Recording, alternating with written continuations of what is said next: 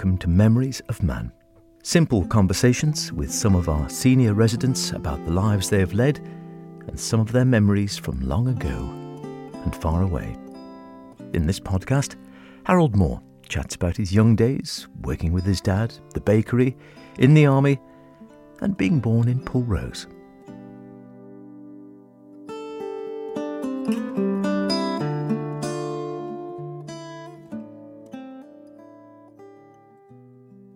Nineteen twenty-eight, I was born up there, number twenty-one, Paul Rose Braddan.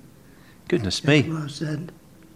And was it was Pulrose very different then? I don't know. Was that Oh very? yes, oh yes.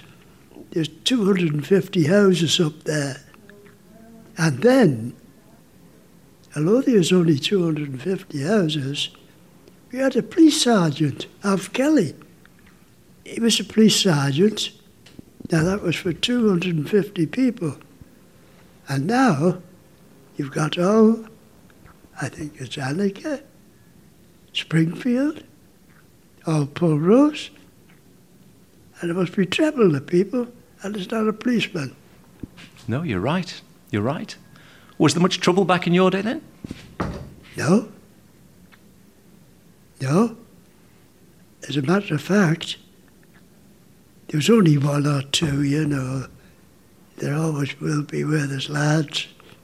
But, uh, no, on the whole, they're a lovely bunch of people. We had six mares. Six. Yes. Freddie Watty lived next door to me.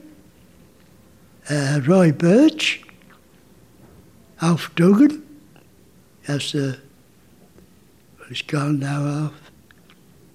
Oh, yes. Danny Cannon. Oh, yeah. And so what did you get up to as a lad?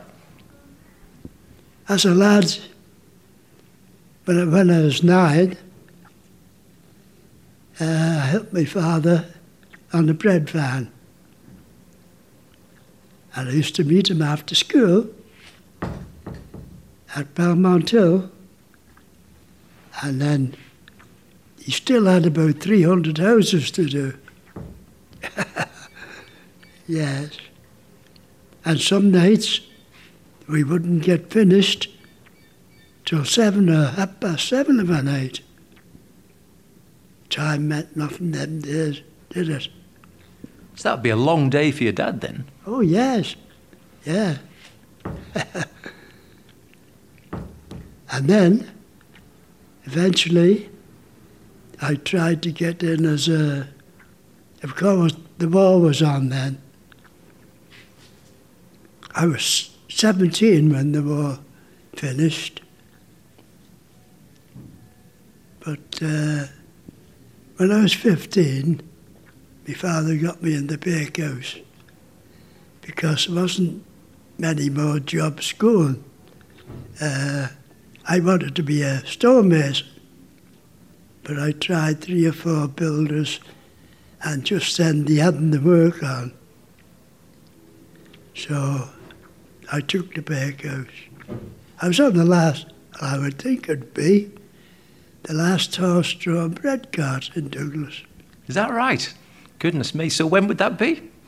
uh, in the 40s,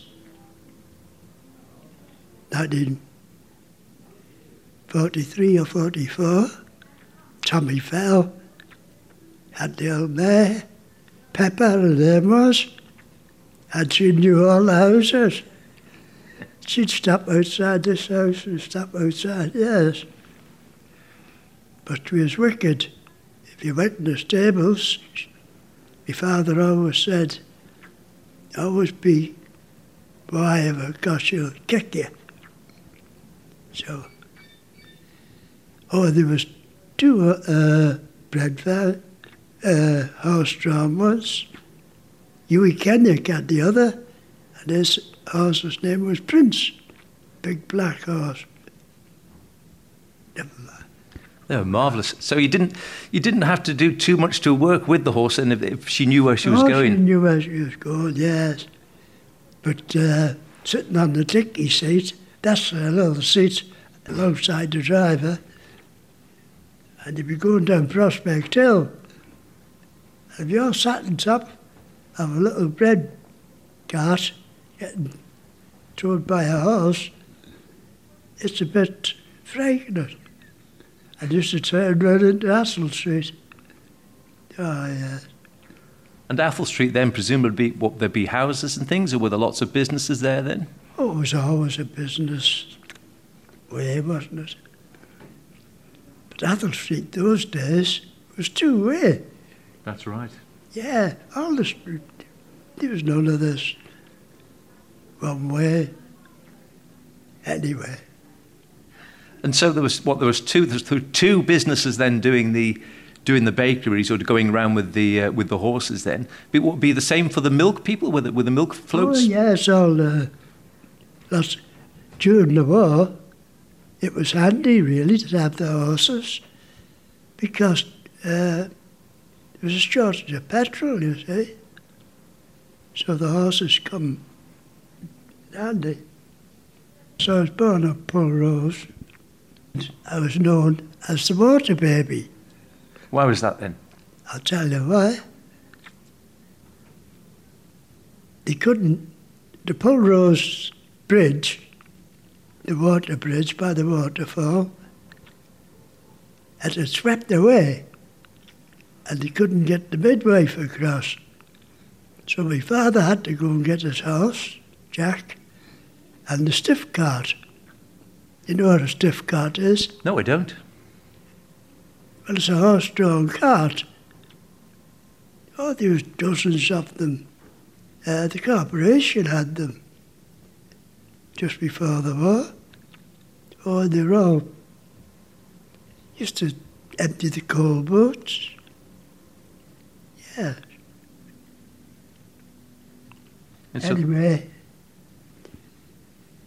the old wooden bridge had got washed away and the midwife couldn't get across the river. So my father went and got his horse and a stiff cart and she stood in the back of that. And it was a big horse, 17 hands, and he got across. So there was a piece of the paper, I, my mother cut it out, I was known as a water baby. yeah.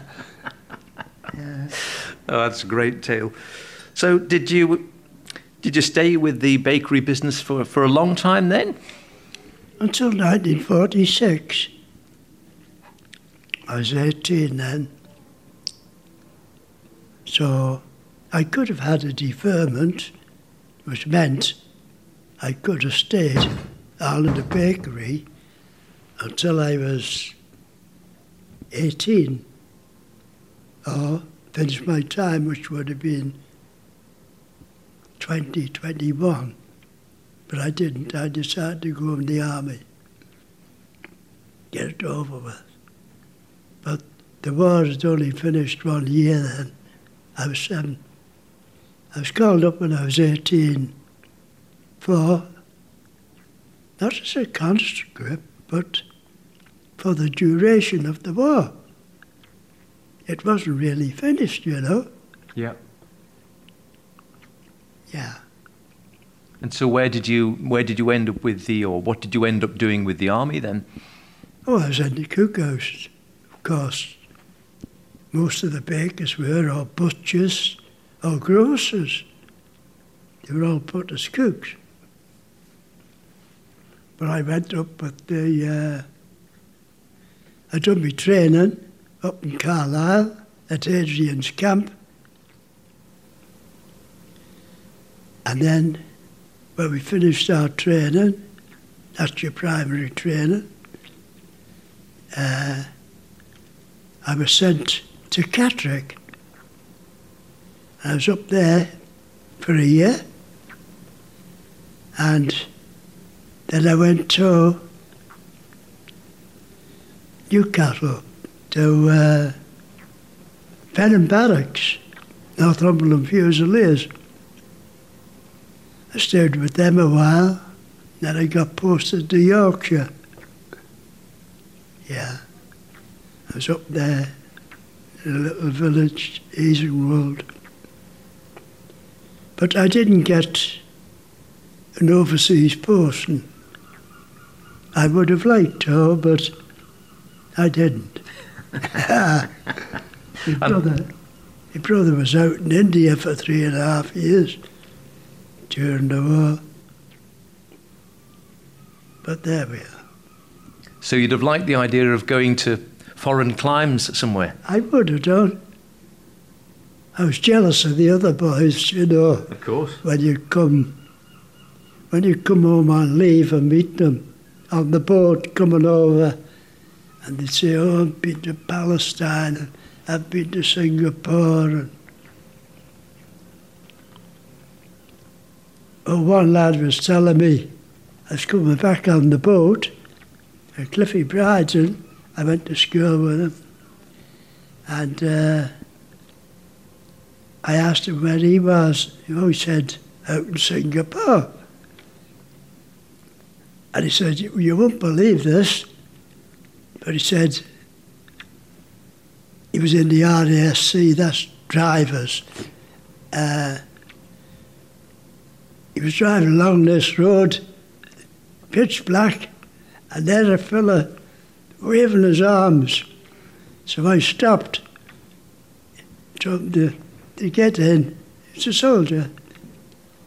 And good God, he said, there was a lad that lived by him, uh, McCarry from, he lived up the head road. uh, that's funny, isn't it? All oh. them miles.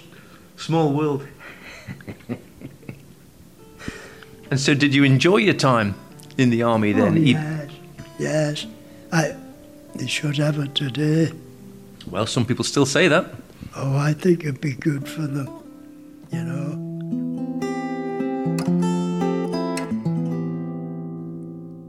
In the next podcast, Harold talks more about his army days, the war years, and working for the corporation.